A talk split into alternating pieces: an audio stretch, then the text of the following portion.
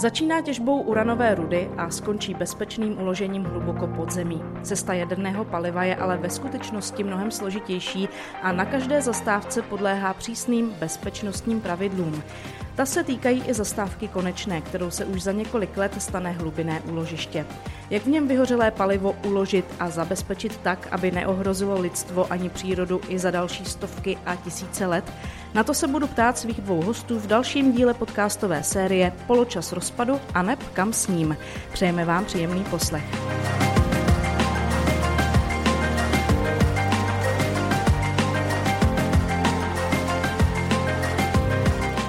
A u mikrofonu dnes vítám Zdenu Lahodovou, technickou specialistku pro dlouhodobou bezpečnost. Dobrý den. Dobrý den. A po jejím boku sedí také Lucie Hausmanová, koordinátorka výzkumu a vývoje. Hezký den i vám. Dobrý den. My se dneska budeme mimo jiné bavit právě o té cestě jaderného paliva, poté tedy vyhořelého jaderného paliva. Ale na úvod, Zdenko, mi přibližte vaší cestu do Surela, jak jste se tady ocitla a jak jste se dostala k tomu, co v Surelu děláte. Já na Surelu pracuji pět let a předtím jsem pracovala na výzkumném reaktoru LVR-15 v Řeži, takže jsem počítala neutrony, počítala jsem aktivitu a poté jsem přešla na Surel. A tady na Suro projekt přípravy hlubinného úložiště je multioberový projekt, kde spolupracujeme mezi sebou odborníci z fyziky, z chemie, jsou tady geologové, jsou tady bánčtí inženýři, lidé, kteří se zabývají životním prostředím a to je věc, která mi velmi vyhovuje, že je to vlastně komplexní projekt. My se v naší podcastové sérii v jednotlivých dílech bavíme o radioaktivním odpadu. Vy s ním tedy máte už dlouholeté zkušenosti. Do toho radioaktivního odpadu spadá právě i vyhořelé jaderné palivo. Běžný smrtelník s ním pochopitelně do přímého kontaktu na cestě jeho cyklu nepřijde, když všichni z nás samozřejmě využíváme energii, která se z jaderného paliva vyrábí. Pojďme ale aspoň stručně popsat, jak cesta jaderného paliva vypadá. No a začněme od té rudy, která, jak jsem se koukala na obrázky, vypadá pomalu jako obyčejný kámen. Asi bych ji nedokázala rozeznat. Jak se z té uranové rudy po vytěžení stane jaderné palivo, které rozsvěcuje naše domovy? Výroba jaderného paliva je velmi složitá a i ten proces popsat ho tady by bylo složité.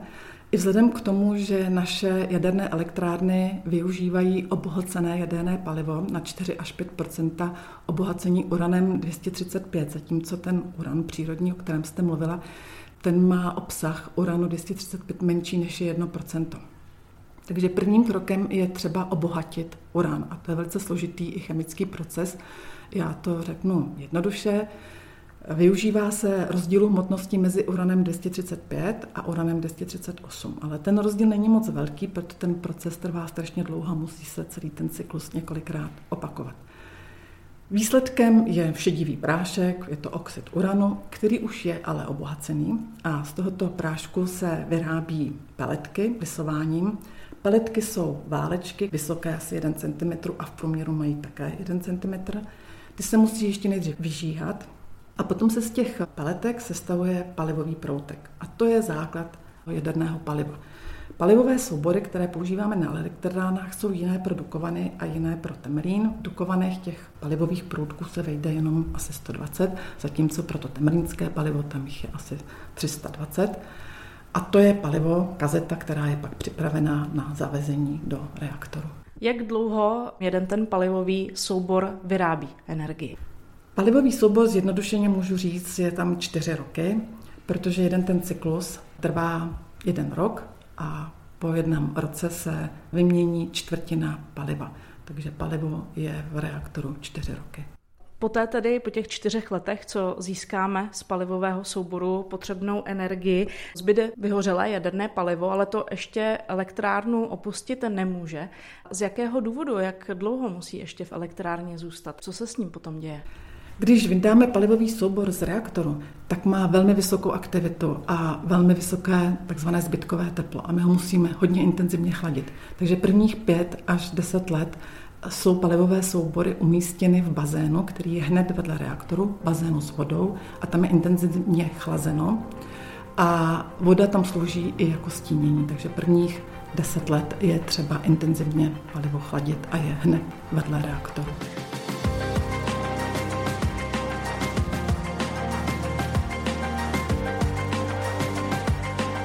Pojďme také říct, jaký objem vyhořelého jaderného paliva české reaktory ročně vyprodukují a možná jenom připomeňme, že se jedná také o reaktory ve výzkumném centru Řeš, kde jste pracovala, a fakultě jaderné a fyzikálně inženýrské ČVUT v Praze. Tak eh, jeden blok na Temelíně ročně vyprodukuje 30 tun vyhořelého jaderného paliva. Protože uran má velkou hustotu, je to hodně těžký kov, tak eh, když to přepočteme, tak zjistíme, že to je asi jenom 1,5 metru krychlových objemů. Ale tou otázkou jste mi připomněla, že když se na veškerý radioaktivní odpad, který tady v České republice máme, podíváme z hlediska objemu, tak eh, vyhořelé jaderné palivo tvoří pouze 1% objemu veškerého radioaktivního odpadu. Ale když se na radioaktivní odpad podíváme z hlediska aktivity, tak je to 90% aktivity patří právě vyhořelému jadernému palivu. A tam je vidět, proč je pro nás tak důležité ho izolovat a věnovat se mu. My ještě máme vyhořelé jaderné palivo z výzkumných reaktorů, ale to v porovnání s elektrárnami je velmi malý počet. Řádově jsou to jednotky palivových souborů za rok. Když jsem se připravovala na to dnešní naše povídání, tak jsem se dočetla, že existuje také možnost vyhořelé jaderné palivo přepracovat, aby se z něj ještě dala získat další energie. Proč se tento postup v České republice nevyužívá? To je otázka, kterou dostáváme velmi často. Přepracování je hodně technologicky náročné a i finančně náročné. Vyhořelé jaderné palivo se rozpouští v kyselině sírové a celá ta technologie probíhá za vysokých teplot, vysokých tlaků, takže vlastně přepracovatelský závod je velká chemička a je to opravdu i velmi náročné finančně. A stejně po tom přepracování, když odseparujete uran a odseparujete plutonium, tak vám zbyde část odpadu, který musíte uložit do hlubinného úložiště. Takže stejně se nevyhnete tomu, že musíte stavět a připravovat hlubinné úložiště. Pořád dneska ještě v dnešní době, když vyrábíme čerstvé palivo, tak vyrábět ho přímo z toho uranu, který vytěžíme, je levnější, než když ho vyrábíme z recyklovaných materiálů. Takže všechny tyto aspekty nahrávají k tomu, že je i z ekonomických důvodů a i možná z těch důvodů technologických a bezpečností v České republice výhodnější palivo ukládat přímo do hlubinného úložiště bez přepracování. Je možné, že se to někdy v budoucnu třeba změní, anebo případně napadá mě, jestli je taky možná nějaká spolupráce se zemí, kde to přepracování možné je z ekonomického hlediska. To samozřejmě sledujeme, protože není jenom třeba přepracování, ale existují i tzv. transmutační reaktory, které by taky zpracovávaly vyhořelé jaderné palivo ještě takovou účinnější technologií. Ale zatím všechny ty procesy jsou opravdu náročné. Transmutační reaktory jsou teprve ve výzkumu.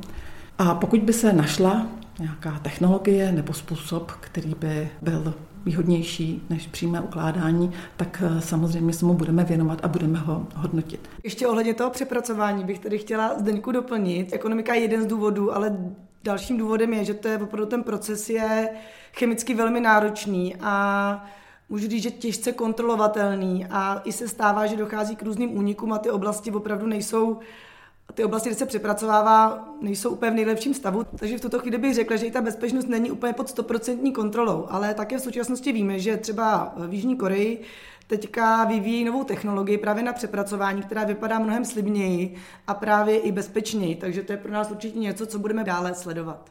A zatím všechny tyto technologie vždycky skončí s nějakým odpadem. Sice už s menším odpadem, ale vždycky to je vysokoaktivní odpad, který musíte uložit do hlubinného úložiště. Akorát by bylo to úložiště menší. A když už to hlubinné úložiště zmiňujeme, tak eh, já připomenu, že Suro na něm právě teď pracuje, tedy na projektu hlubinného úložiště. Otevřít by se mělo kolem roku 2050. Kam se tedy radioaktivní odpady ukládají nebo uskladňují v současné době? V současné době jsou všechny palivové soubory uloženy ve skladech, které jsou v areálu elektráren, takže v Dukovanech máme mezisklad, kde je uloženo dukovanské palivo a v Temelíně máme mezisklad, kde je uloženo temlínské palivo a čeká na to, až bude v provozu hlubinné úložiště a pak bude převezeno na hlubinné úložiště.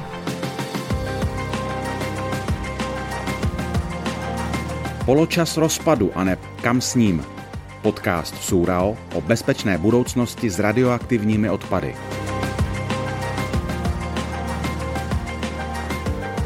Jak už Zdenka zmínila, tak projekt hlubinného úložiště je multioborový, to znamená podílejí se na něm opravdu výzkumníci, specialisté z různých oblastí. A neobejde se také bez koordinátorky výzkumu a vývoje Lucie Hausmanové, ale Lucie, ještě než se dostaneme k tomu, co je konkrétně vaším úkolem na projektu hlubinného úložiště, taky vás poprosím, jestli popíšete, představíte, jak jste se dostala vy do státní zprávy úložiště radioaktivních odpadů odpadů a jaká je vaše tady role? Já jsem se do zprávy ložišť radioaktivního odpadu dostala z fakulty stavební, kde jsem vlastně studovala obor životního prostředí a můžu říct, že jsem se vlastně k této problematice dostala poměrně náhodou, když jsem hledala vhodné téma bakalářské práce a velmi mě zaujalo právě studium bentonitů, jakožto jedné z bariér pro hlubinné úložiště, kde mé práce začala v laboratoři, přes bakalářskou práci, diplomovou, dizertační, to téma mě naprosto nadchlo a můžu říct, že do teďka jsem se 15 let věnovala studium bentonitu, což je přírodní jíl, hornina, která je pro mě stále zajímavá a můžu říct, že i po 15 letech mě umí překvapit. Dámy, možná ještě napadá mě otázka. My jsme se v minulých dílech podcastové série Poločas rozpadu a neb kam s ním bavili také o tom, že ve zprávě úložiště radioaktivních odpadů pracuje mnoho žen. Ostatně dneska jsme tady v čistě dámské sestavě, dvě specialistky. Tak eh, jak hodnotíte, jak se vám pracuje v takto, řekněme, vyrovnaném dámském kolektivu? Já můžu, že jsem úplně nadšená, mě to velmi baví, je to velmi zajímavé. Je pravda, že tady máme poměrně eh, mnoho žen. Na druhé straně vlastně většina zase našich partnerů je mužů, to znamená, že se nám to hezky doplňuje. Někdy je to zajímavé, protože přijdeme na jednání samé ženy a naproti nám sedí samý muži, ale myslím si, že jsme si získali respekt a mm, práce v kolektivu žen mě baví. A také bych ještě ráda dodala, že vlastně to je zajímavé, protože často jsme i součástí evropských projektů, kde se velmi řeší právě tady ta vyrovnanost a tím pádem Suro je velmi žádané, protože máme velmi značné zastoupení žen. No a jde příkladem, předpokládám. Přesně tak. I v tom, že máme mladé kolegy, které ta práce baví a i to je potom zajímavé, protože mládí přináší nové nápady. Takže i to je výhoda Surau předchozích dílech eh, podcastové série jsme se bavili také o tom, že klíčový je výběr finální lokality. No a ta lokalita je důležitá z toho důvodu, že právě samotný horninový masiv bude přírodní bariérou. Nicméně v hlubinném úložišti neméně důležitou roli budou sehrávat také bariéry inženýrské, no a to už je právě specializace Lucie Hausmanové. Popište prosím tedy, co to jsou inženýrské bariéry, o čem konkrétně se bavíme. Krásně jste řekla, že tam máme vlastně přírodní a inženýrské bariéry, kterým v souhrnu říkáme, že to je takzvaný multibariérový systém. To znamená, že to je několika stupňový systém ochrany toho radioaktivního odpadu od biosféry. Takže máme přírodní horninu, kde v 500 metrů pod zemí bude uložen ten radioaktivní odpad a ten bude ještě chráněn inženýrskými bariérami. Hlavní inženýrskou bariérou je ukládací obalový soubor, což si můžete představit jako takový kovový kontejner, který má hlavní funkci fyzicky ochránit nějakou bariéru mezi právě tím odpadem a přírodou. A tady ten ukládací obalový soubor je ještě dále utěsněn a ochráněn další bariérou, bentonitovou, takovým těsněním. Říkáme mu taky takzvaný buffer, který je okolo toho ukládacího obalového souboru a jeho hlavní funkcí je, aby se vlastně ten kovový kontejner měl dobře, když to zjednoduším, aby měl vhodné podmínky a jeho životnost byla co nejdelší a zároveň v případě nějakých alternativních scénářů mimořádných situací zpomalil migraci radionuklidů do prostředí. Lucie, pojďme ale ještě ten kontejner popsat o něco blíže, protože předpokládám, že to nebude nějaký obyčejný sud, ale že tam budou samozřejmě různá specifika, poměrně asi náročná, tak aby splňoval právě ty bezpečnostní podmínky. Ano, to máte pravdu. Výzkum a vývoj ukládacího obalového souboru probíhal několik let, můžu říct vlastně i teď už v tuhle chvíli desetiletí. A je to kvůli tomu, že jeho hlavní vlastností je, že musí vydržet opravdu velmi dlouhou dobu. Je to kovový materiál a jak víme, tak všechny kovové materiály nějakým způsobem degradují a my chceme zajistit, aby ta degradace nebo to zhoršování těch vlastností toho materiálu bylo co nejpomalejší. Proto jsme vyvinuli kovový kontejner složený ze dvou plášťů z korozivzdorné ocely a z uhlíkové ocely. A ten systém jsme navrhli tím způsobem, že víme, že vlastně korozivzdorná ocel, už i ten název nám napovídá, že v našich časových měřítkách bychom řekli, že nekoroduje, ale v měřítkách hlubinného uložiště víme, že určitým způsobem korodovat bude, ale velmi pomalu. A ona bude korodovat pro nás způsobem, který jsme schopní i predikovat a předvídat, ale v podmínkách, které pro nás nejsou normálně zvyklé a v tom hlubiném úložišti můžou nastat, a to jsou vyšší teploty. To znamená, že my tu korozi vzdornou ocel, jako ten hlavní materiál toho ukládacího obalového souboru, musíme ochránit, než teplota v tom hlubiném úložišti klesne pod určitou hranici. A tady tu ochranu nám právě zajišťuje ten druhý plášť, který je z uhlíkové ocely. Uhlíkovou ocel znáte vlastně většina z vás, je to úplně ta klasická ocel, kterou máme i třeba ve výstužích betonu, nebo je to vlastně úplně standardní materiál. A velkou jeho výhodou je, že to je právě standardní materiál, který my známe, víme, jak se chová, víme, jak ho vyrábět, jak ho svařovat a jak i predikovat jeho chování. Když už jste zmínila vysoké teploty, znamená to, že vyhořelé jaderné palivo, které se bude ukládat do hlubinného uložiště, bude ještě produkovat nějaké teplo právě v té době, kdy ho tam uložíte? Ano, tady navážu na kolegyni, která vlastně popisovala ty teploty, tak potom, co palivové soubory vyndáme z reaktoru, tak ještě tam je dodatečné teplo. Ta teplota není tak vysoká, ale oni pořád to teplo generují, takže my musíme to teplo odvádět, protože kdybychom ho neodváděli, tak se teplota začne zvyšovat a došlo by potom k nějakému třeba přetavení nebo podobně.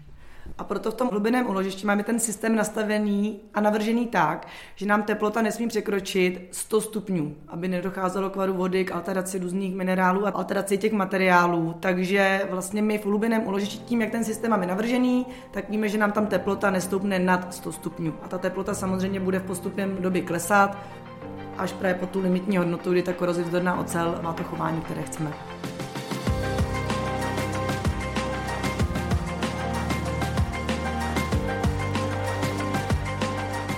Vy jste ve spojitosti s obalovým souborem zmínila, navrhli jsme jej tak. Znamená to, že to je v uvozovkách český výrobek, že obalový soubor tak, jak vypadá, tak, jak je nyní navržený, pochází z českých hlav? Odpověď by byla ano, ale samozřejmě hlubinné uložiště je tématem mezinárodním. Není to o tom, že by my jsme si tady v Čechách něco eh, vymysleli a sami schválili a sami potom provozovali, ale je to opravdu mezinárodním společným tématem, kdy před každým postupem a vývojem, tak my si děláme nějakou rešeršní práci, kdy se podíváme, jak je to celosvětově, z jakých důvodů byly navrženy ty obalové soubory v těch jiných státech tímto způsobem.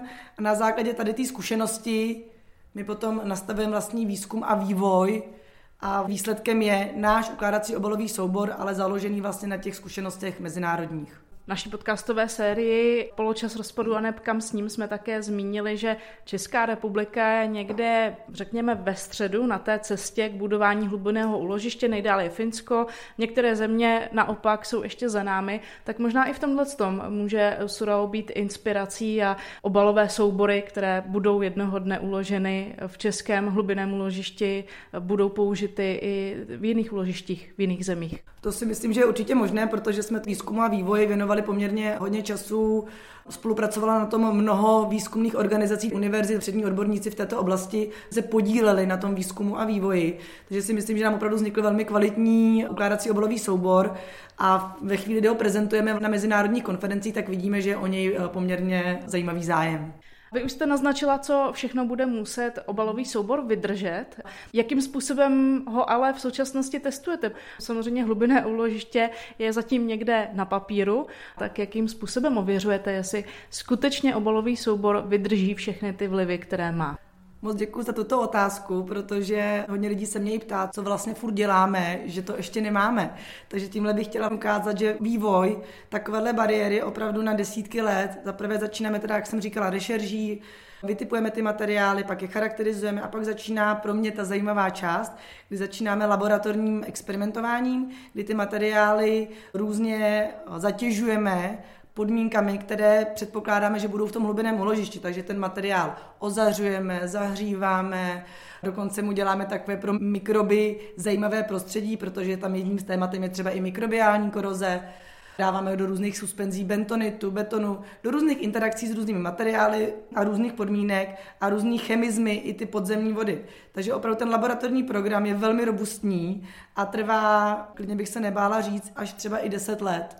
Na to navazujeme potom ve chvíli, kdy jsme si už jistější, že ten materiál vlastně tím laboratorním programem nějakým způsobem prošel a vyhověl a to, co jsme předpokládali, jsme i naměřili. nastává takový, my tomu říkáme in situ, výzkum, to znamená výzkum našich podzemních laboratoří, kde už ty podmínky jsou velmi podobné. Hlubinnému úložiště jsme v hloubkách 500 metrů pod zemí, z malého měřítka jdeme do většího měřítka a stále ověřujeme, jestli chápeme všechny procesy, jestli se tam děje vše, co jsme předpokládali a ověřujeme si to chování. To znamená, že na tady ty materiály musíme mít aspoň, aby nám to bylo, ty výsledky byly nějakým způsobem relevantní pro ten vývoj, tak musí být desetileté. Takže můžeme mít až desetiletý in situ experiment v podzemí a zároveň získáváme data do matematických modelů, díky kterým potom jsme schopní predikovat chování toho kontejneru na mnohem delší dobu, než nám umožňují právě ty experimenty. Já myslím, že můžu také už posluchače nalákat k tomu, že se do jedné z těch podzemních laboratoří také vydáme, protože ta se nachází v Bukově.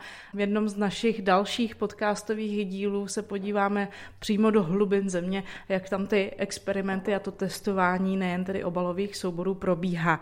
A ještě jak jsme se bavili k tomu výzkumu a vývoji, tak musím říct, že to je věc, která mě na téhle problematice velmi baví a to kvůli tomu, že ten výzkum a vývoj je velmi otevřený i napříč těmi dalšími státy. Evropská unie to podporuje i různými evropskými projekty.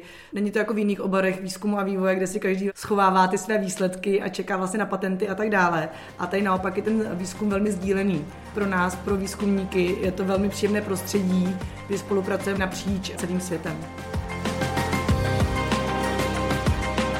Poločas rozpadu a neb kam s ním? Podcast Súrao, protože bezpečná budoucnost je naším posláním. Vy jste zmínila ještě další dvě bariéry inženýrské, těmi jsou tedy buffer a backfill a váš oblíbený bentonit, který vás provází tedy už od studií vysoké školy. Proč jsou i tyto dvě bariéry potřeba, proč se bez nich neobejdeme? Ano, máme tedy bentonitové bariéry. Bentonit je známý materiál, ať každý si myslí, že ho slyší poprvé, tak se s ním jistě setkal.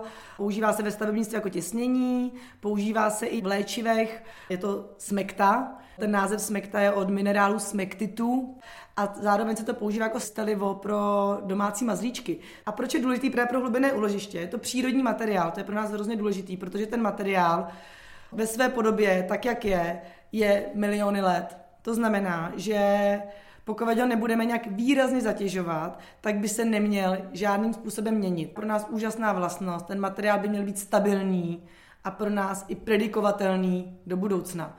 Bentonit je výborný těsnící materiál a i sorpční materiál. To je vlastně, proč se využívá jako smekta. On je schopný do sebe nabrat organické i anorganické látky a ty udržet. To znamená, že v případě nějaké mimořádné situaci, kdyby nám vlastně ten kontejner nebo ten ukládací obalový soubor prokorodoval nějakým mimořádným scénáři, jak říkám a chtěla bych to zdůraznit, tak bentonit je schopný ty radionuklidy do sebe navázat a dál nepustit. To znamená, jedna z jeho vlastností naváže radionuklidy a druhá že všechny ty látky přes sebe propouští velmi pomalu.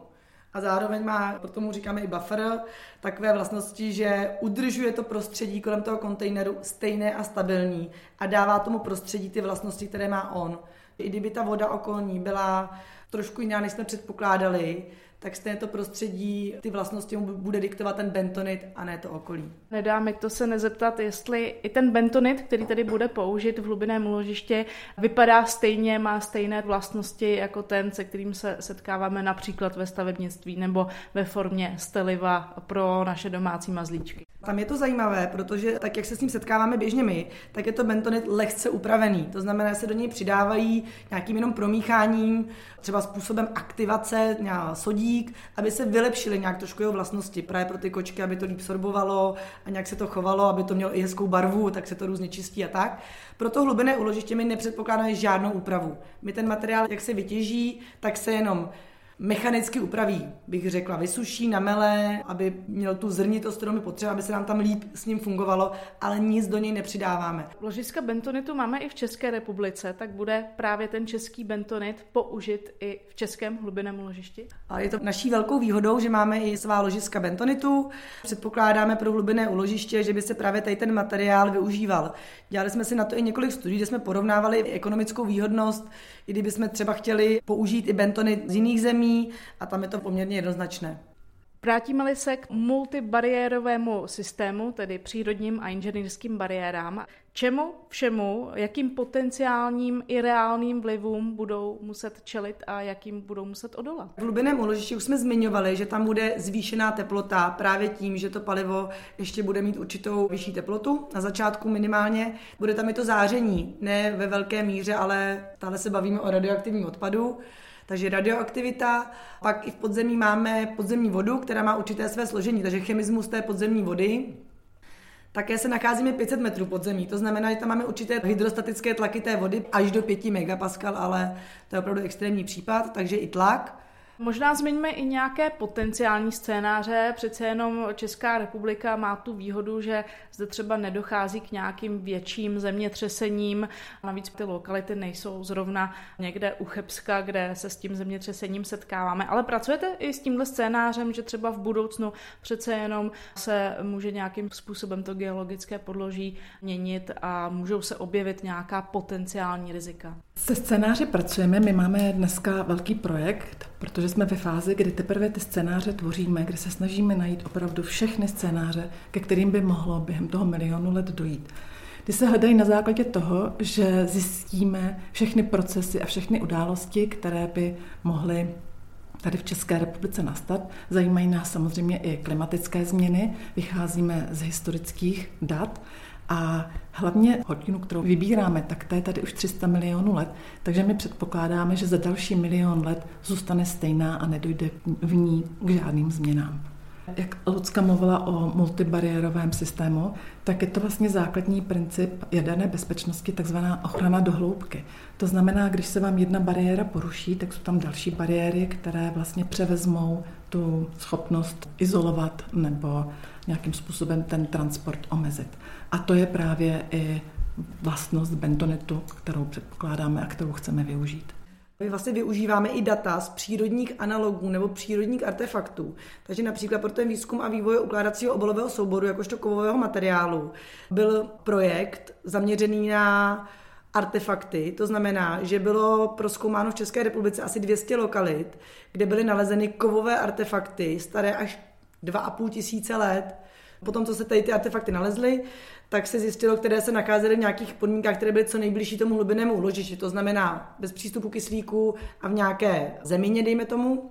A tam se měřila jejich korozní rychlost, jak rychle korodoval těch 2,5 tisíce let ten kovový předmět. Třeba nějaký meč, dejme tomu, našich předků. Přesně tak, takže využíváme vlastně i takové věci, kde odborníci, teda teď to bylo vyloženě z VŠHT, takže chemici, proskoumali těch 200 lokalit a tam krásně naměřili korozní rychlosti na těchto předmětech.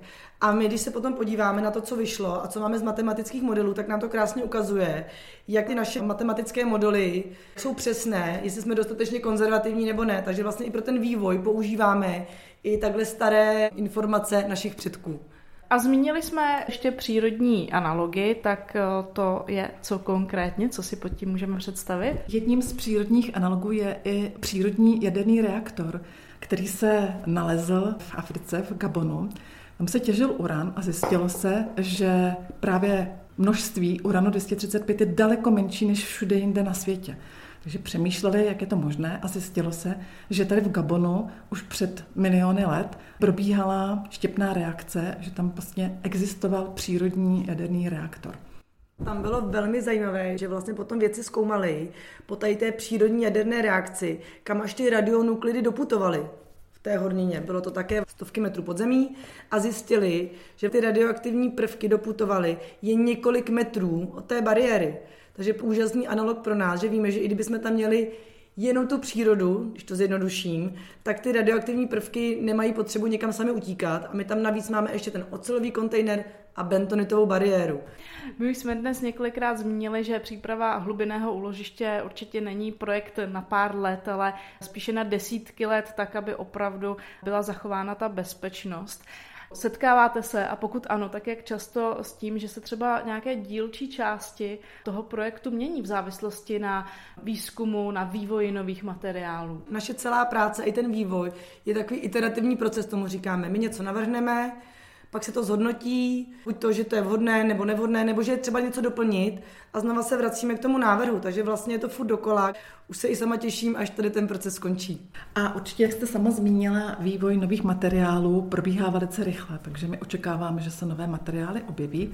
Dneska se třeba testují i keramiky, ale v našem procesu zase jakákoliv změna musí být zhodnocena úplně ze všech eh, poloh, ze všech stran. Takže není jednoduché říct, někde je najednou lepší ocel, tak ji tam okamžitě použijeme. My musíme potom provést opravdu velké hodnocení a musíme zjistit, jak třeba by reagovala i s tím bentonitem.